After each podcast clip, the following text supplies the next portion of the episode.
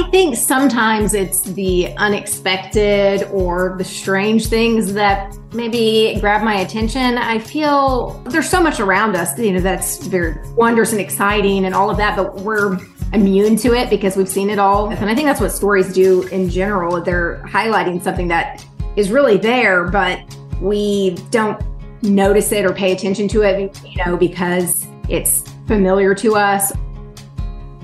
Welcome to the Habit Podcast conversations with writers about writing.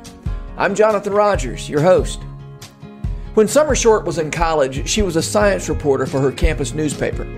She wrote about nanotech tweezers, poultry farm pollution, and the nighttime habits of spiders and snakes. That curiosity about the world around her has served her well in her career as a writer of fiction for young readers. Her stories about mutant mushrooms and killer komodos seem fantastical, and they are, but they have their roots in the weird realities of actual science. Summer's new book is The Legend of Greyhallow. Kirkus Reviews called it a delightful, engaging, otherworldly adventure sure to charm. This fun read artfully combines our reality with Greyhallow's. Fans of The Lord of the Rings and Portal fantasies will find much to enjoy. I was very happy to get to sit down and talk with Summer Short. Summer Short, I'm so glad to have you on the Habit Podcast today, and I'm excited about your book you've got coming out, The Legend of Greyhallow. Did I pronounce that right? Greyhallow, Grey Hollow, Greyhallow. Grey Hollow. Yeah. Sorry, yeah, thank you. Thanks so much for having me. Uh, and I think we'll be releasing this episode right about the time the book releases. Um, so, tell me, what's this book about? So, this book is about a girl. Uh, her name is Ainsley, and she's 12. She has a little brother, Tobin. He's 10.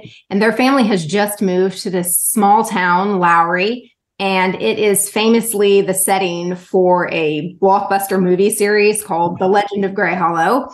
And um, the movies were filmed there years ago. The sets are still in the town. There's a movie festival.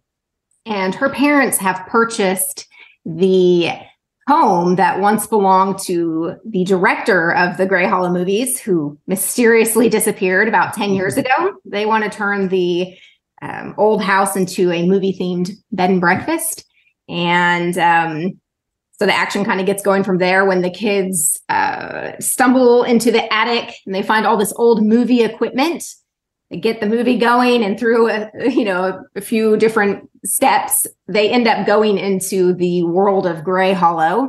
Um, and it's a high fantasy movie you know so there's gargoyles and wizards and all sorts yeah. of dangerous sorts of things. And um, later on they do end up unleashing some things into their small town too that they have to deal with. So uh-huh. they go into the world. They also bring that world to their small town uh huh. Um, one of the things that I find really interesting about the way you tell this story is, you know, the way you've described it. Uh, it'll be clear to listeners that it's a it's a portal story where people, you know, the, the kids are going. They have a way of getting into this movie, um, and so one of the things that's really interesting is they'll they'll go into the the movie world and they'll say, okay, well, this is the the peasants' feast, and we know that you know, we know nothing bad happens at the peasant feast, and so they know what to expect, except they're always wrong, right? Uh, and so, I mean, I'd say they're always wrong.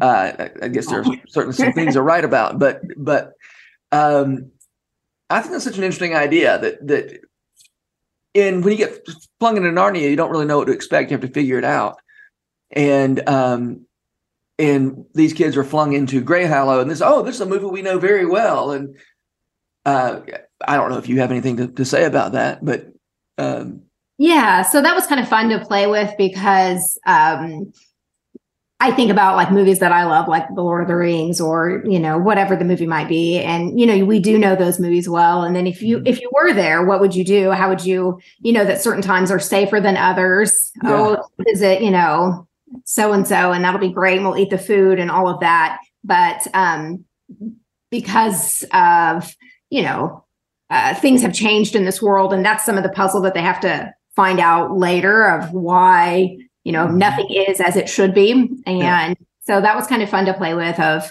um you know a familiar world because i think a lot of us you know imagine what it'd be like to go into these like stories that we love so much or books yeah. that or, or movies or whatever that you love and then how would that actually be you know it can't Yeah. now that you've entered it obviously something's changed uh, you know so it can't be on the Yeah. same trajectory if you consider you think about like time travel once somebody has you know gone back in time well that's going to change the future it's kind of Yeah. the same concept of well now something has entered this movie and you know does that mean somebody else entered it before or what does this mean Uh-huh. it's not the same as as it originally was Yeah.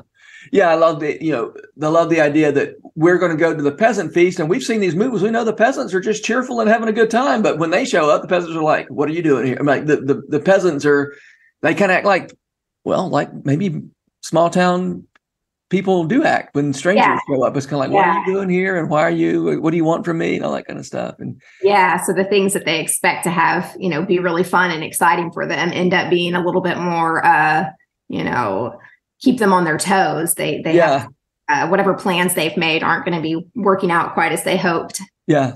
And one thing I was thinking about as I was reading it is, you know, for one thing, they said, oh, well, we know that this this um, peasant feast lasts for several hours, but obviously in a movie it doesn't last several hours; it only lasts a couple of minutes. And so yeah. when you're flung into the movie, suddenly you're also having to live through all the boring stuff, and, and Yeah. you know, uh, the um, I, I I don't even know where I'm going with this thought, but it was just just funny. I mean, think about all the things that never appear in a movie. Yeah. Yeah. People, you know, you don't have- see people just casually sneezing in a movie, right? I mean, you're, or, or, yeah. Yeah. Because they expect want- to have several hours of thinking that something's, you know, you know, Yeah. going to not happen for, and then figuring out the movie timeline versus real time for them. yeah. Out. Well, I mean, I guess all this touches on an idea that that you you know mentioned to me before that you're interested in. It's just the idea of subcreation. I this, Yeah. You've got stories within stories within stories in your story, um, and uh, I'd love to hear you talk about about some of those you know meta narrative things that you had to think through. Yeah. So I had a lot of fun with certain aspects of this story, particularly the creation of the director, because the Mhm. director is kind of the Wizard of Oz type character for me. He's, you know, the man behind the curtain uh, who has made these worlds that he loves and but they also became a horrible mess because of choices that he made uh, for his own like fun and enjoyment that later ended up making other people suffer. Uh, and so these are just different things to think about as I, especially later on in the book where we see his character again and he's kind of expressing regret over like what a bad creator he was and the fact Mm. that you know I'm only human though, so what do you expect from me? You know. Uh, so they, they, it was fun to you know as a writer we are sub creators too and you think about the different things that we make and all of that but for i don't know yeah he uh, had so many intricacies too in, in not just in the movie world but in the way he, he made for other people to interact with Mhm. his creation that he wanted other people to experience it and have um an adventure and things like that but maybe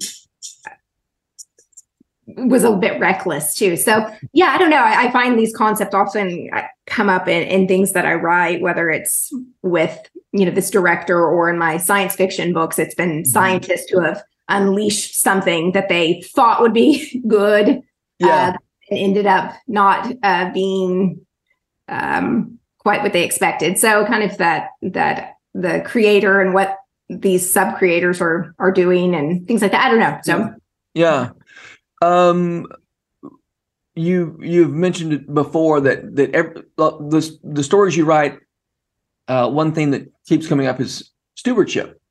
yeah, You know, and I, I guess that certainly touches on stewardship this idea of of um engineers or scientists or whatever making things that then Mhm. uh, have unintended consequences, let's say. Um, and uh, how how about you as a how does stewardship relate to what you do? yeah. I think you know these themes come out sometimes. y- You'll process what you do too. I don't know that I have necessarily um, a clear uh, tie between maybe like the evil scientist and what I do or something, but it is it's um, hopefully not creating fungus or something. But I, I guess it's something that just it, different things that show up in your work. You you wonder it must be Yeah. on your mind, and I'm not entirely sure all of my thoughts on it, but um, yeah, I, I, know that I think about, you know, what we do with, you know, the time we're given and our talents and yeah. how that affects other people. And I think sometimes yeah. writing is just the way you process it, even if I don't have necessarily a clear yeah. uh, understanding of the connection of the two, but it is something I think about. I mean, I definitely think about what I do and how I want to do good and how I, you know, hope it impacts others in a positive way. And I'm sure I have worries on the, you know, other hand. Uh, so I, I think maybe for people who create things and maybe all of us we have some of those thoughts that we kind of wrestle with yeah i mean i think unintended consequences is such a um such a, a rich vein for storytelling you know we, we we all I mean, we all think of ourselves as the good guys. Yeah, that we're yeah. that we're trying to do good good things in the world. Again, I'm this is us as human beings, you know, not just as as people who make stuff. Uh, but then there are always unintended consequences that that sometimes that's where the real the real story is not in what I thought I was doing, but what I ended up doing.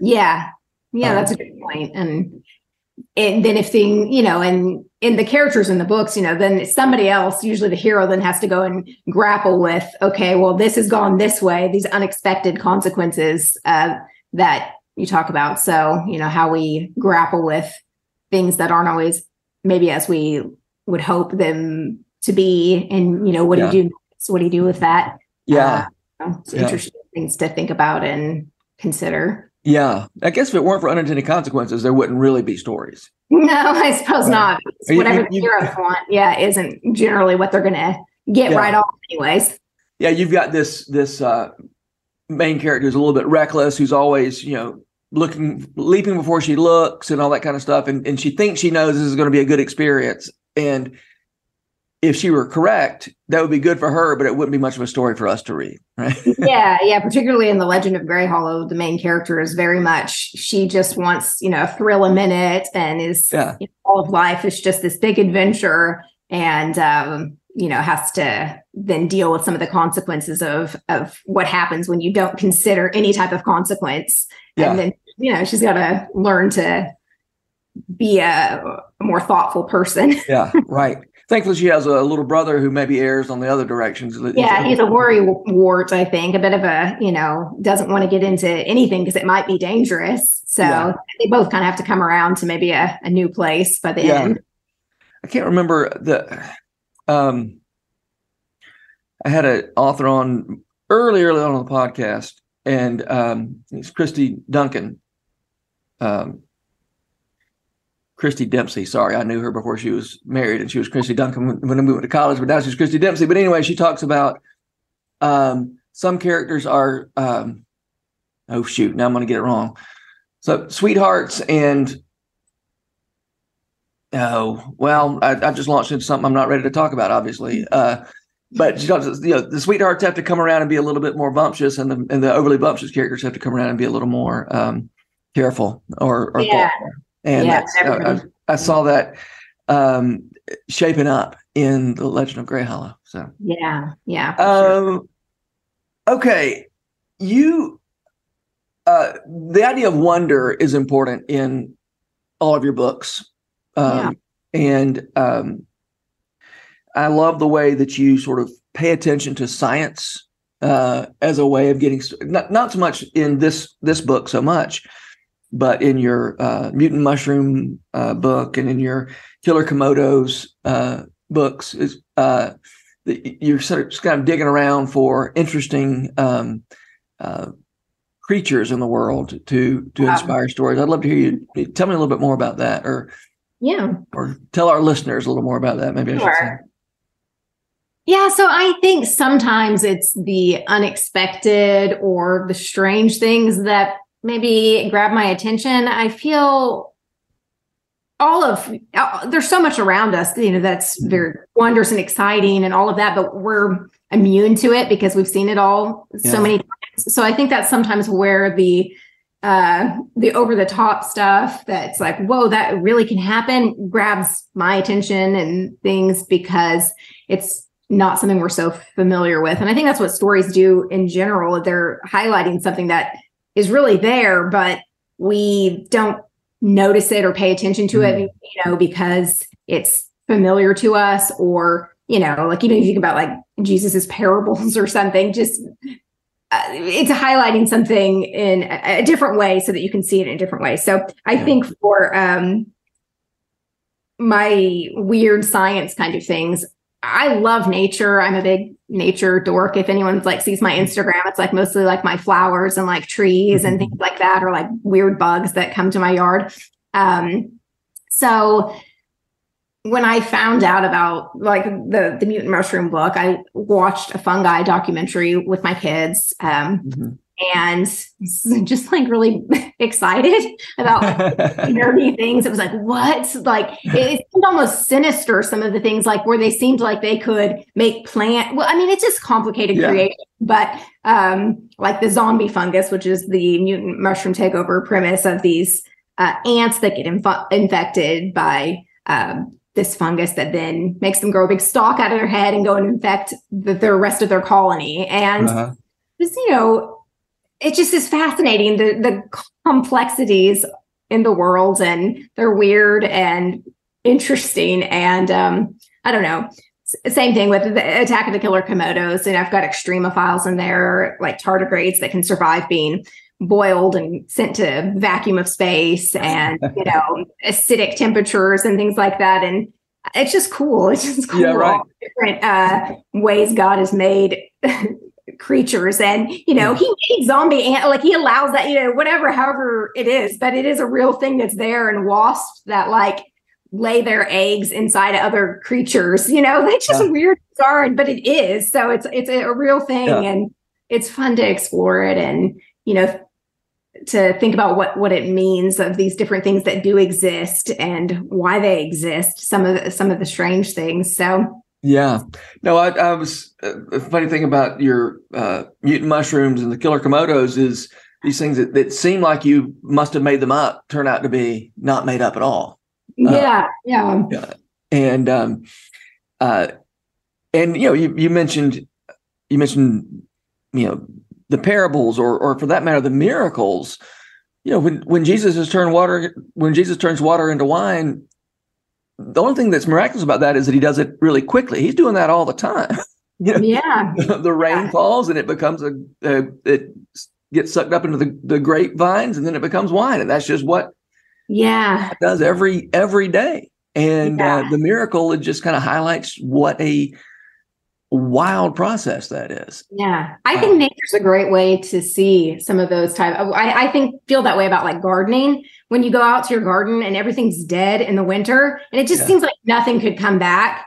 Yeah. Uh it's just every and then I'm so surprised. It's like, what? There's life here again. And I know I didn't do it. It's like I put something into the ground, but I didn't yeah. make the thing grow. And it's just to me, it's I don't know this this spring as things were crapping up. I'm like, so many miracles just every day out in the, the yard as these new things pop up. And it's just a great way to um yeah experience the, these little micro miracles yeah right yeah i know i i um i was just talking to somebody uh, today about the garden and saying you, you when you don't have a garden you think of it as being very slow and un not un sort of not unrewarding but you don't you think of it, gosh, it takes forever for to see anything good happen. But the truth is, once spring comes, there's something interesting to see every day. Oh yeah, that's true. There is. I love um, it. And it's yeah, I, I, I love having a garden and and uh, and just giving yourself reason to wonder, you know, to experience wonder every day. You know. Yeah, yeah. I I think that nature's a really rewarding and inspiring place to, for for writers to spend time too. You can get a lot of ideas uh, watching a storm roll in or seeing what bugs are doing. They're very strange, and if you think about them as a villain, they, are very good villain characters because a lot of times they're doing something. You're like, that's really messed up. What you're you're over there doing? A bunch of ants eating another bug or something. I mean, there, there's ideas everywhere. oh, that's funny. Um, do you find that um, you have to convince young readers to be interested in natural wonders? Um, you know, if I just was to talk to maybe my kids or something about like my flower garden, they might be a little more bored. But I, I think if you spin it in a certain way, which I, I try to do in my first two books with um, some of the weirder things of nature, I generally find they're they're really receptive to that. You know, I've been at, at book fairs where you know, I see kids and I ask them, "Well, do you like you know weird nature kind of facts, or what do you?" And you know, that's when you get the kid who said, "Well, do you know sharks have this many teeth? Did you know?" and you know, a lot of them are really into weird nature, weird uh, kind of wonders out there. So I, I think that kids are predisposed to like that. Now, I think some of the stuff that they feel like they already know everything about, like if you just try to talk to them about something like the rest of us, if we think we've seen it a hundred times, uh, then you know we're not interested. I think it's kind of the presentation of it, of yeah.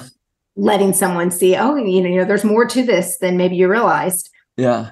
How do you compete with? I mean, as a as a writer of stories for young people, how do you compete with uh, the things that that I mean, you think about the ways that our attention is monetized, and therefore, you know, there's some people who are very good at capturing our attention through marketing and digital things, and um, like had that. In, have you given some thought to how you get that attention back from people who are glazed? Yeah, think, you know, a lot of the attention span for adults and kids is kind of shortened a little bit now. If you think about like the little short videos everybody watches, like whether mm-hmm. that's you know they're all like 15 second long, so our our attention span is getting oh, compressed a bit. So when I see a video is you know.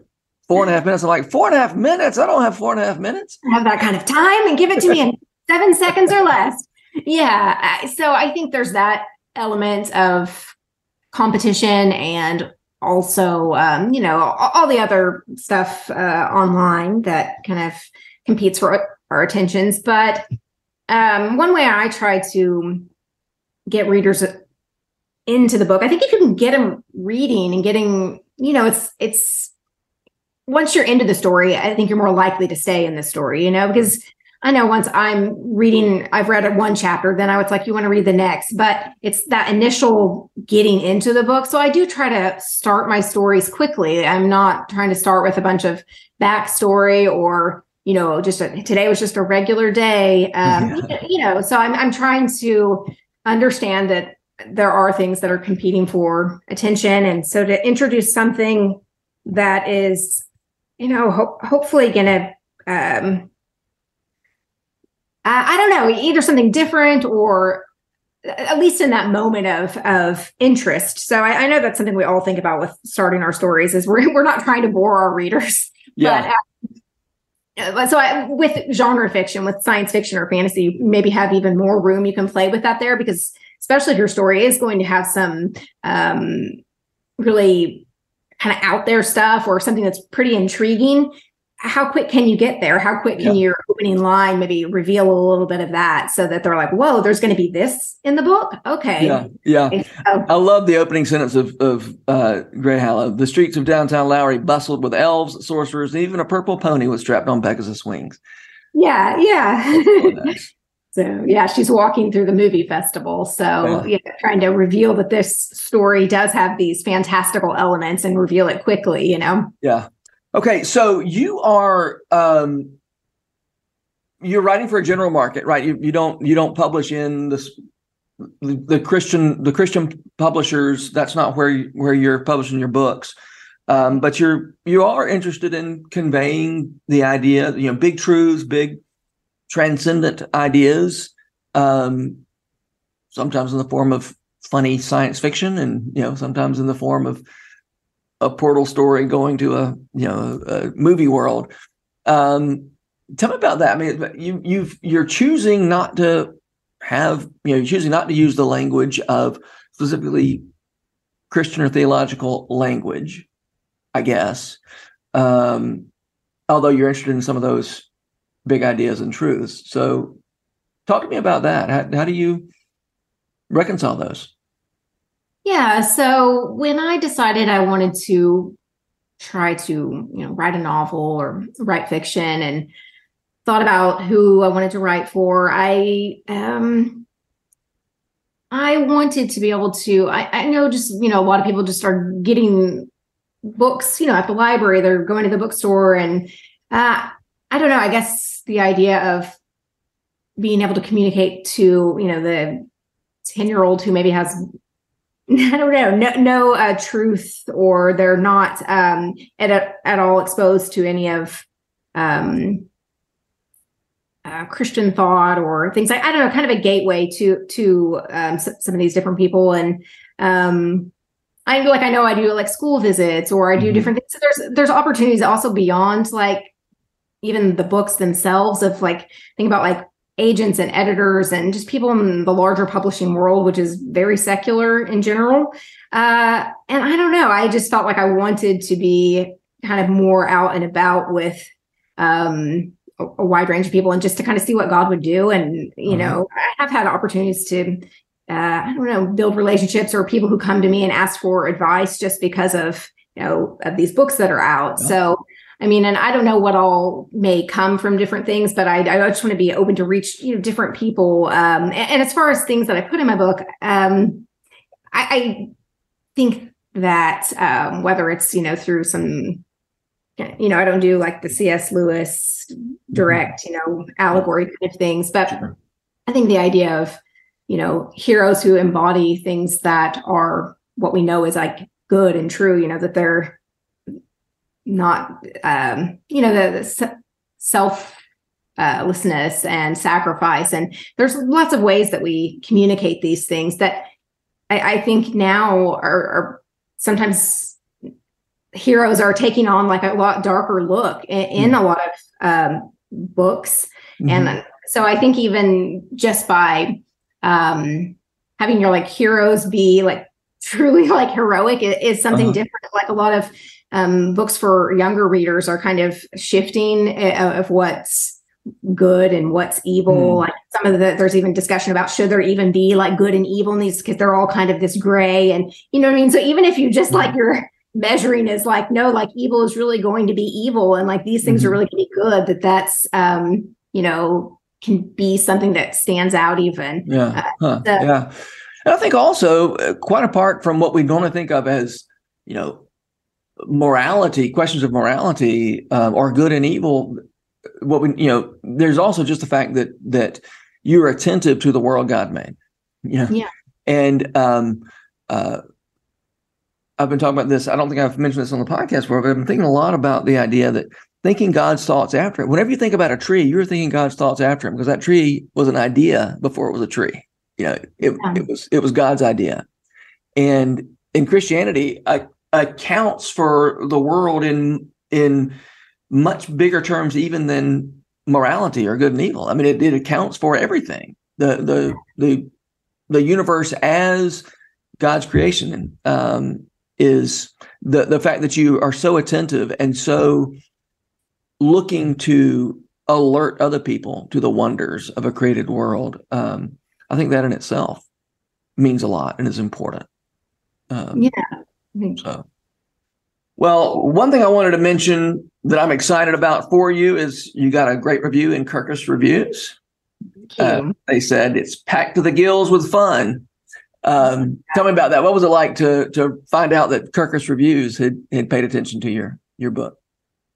Oh, well, I was happy because I know that sometimes they don't always, they're the one who sometimes authors get snarky reviews from yeah. Kirkus. So um, all three of my books have actually been reviewed favorably by Kirkus. Uh, uh-huh. That's been a relief and, you know, good news each time my editor will yeah those to me, and um, they liked the Legend of Greyhallow and the, the, the other two as well. So that was encouraging, and because you never know how other people will interpret your book, you sure do what you can on things and your editor likes it and the, the different people like it and then yeah. so that that's it's always great to get good uh, trade reviews from you know like publishers weekly or school library journal or whoever you know reviews your book and, and if they say yeah. good things you hope that that means that other readers will enjoy the book as well. Yeah. yeah. Have you ever got any bad reviews?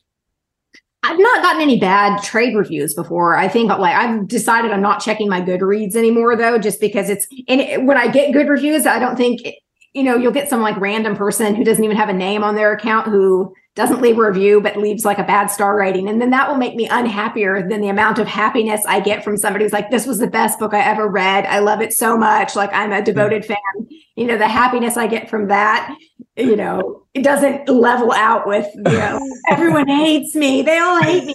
No name on Goodreads says it, but they didn't say anything. They just left an unfavorable star rating. I don't know why they hate me. So yeah, I'm like, right.